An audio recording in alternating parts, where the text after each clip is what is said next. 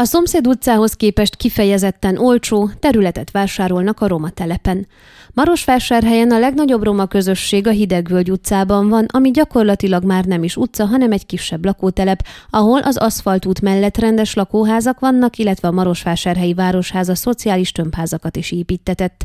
De a második és harmadik sorban már tákolt otthonok sorakoznak, nem ritka, hogy az ajtó helyett paplan próbálja kintartani a hideget. A telkek egy része, amelyen gomba modell szaporodtak a létesítmények magánkézben van. A hidegvölgyben élő több ezer marosvásárhelyi vagy beköltözött személy életkörülményeinek javítása érdekében a városvezetés úgy döntött, megpróbálja tisztázni a telkek tulajdonviszonyát úgy, hogy megvásárolja azokat. Mint menet közben kiderült, több tulajdonosa is van a hidegvölgynek, 2,7 hektárnyi terület nem azoké, akik beépítették.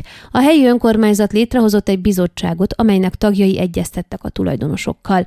A telkek négyzetméterét 6 euróra becsülték fel. Érdekességkép a szomszédos Kishegyszőlő utcában a házak közötti beépíthető telek négyzetmétere 60 euró, míg a szintén szomszédos Segesvári úton 80 eurót is elkérnek az erdő melletti szabad területek négyzetméteréért.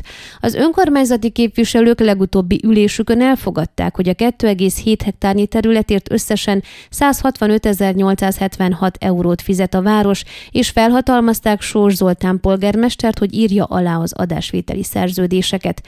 Iszlai Tamás építész, Marosvásárhelyi önkormányzati képviselő a Székelyhonnak elmondta, a vásár után az első lépés az lesz, hogy megnézik, milyen épületek vannak a telkeken, és ezek milyen iratokkal rendelkeznek. Van ugyanis egy jókora terület, amely hivatalosan nem beépíthető, hiszen gázvezeték van alatta.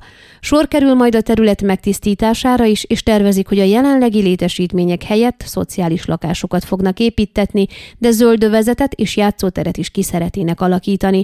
Az első és legfontosabb lépés azonban a telkek megvásárlása, hiszen magánterületen a város nem eszközölhet semmilyen beavatkozást. Ön a Székelyhon aktuális podcastjét hallgatta. Amennyiben nem akar lemaradni a régió életéről a jövőben sem, akkor iratkozzon fel a csatornára, vagy keresse podcast műsorainkat a székelyhon.pro portálon.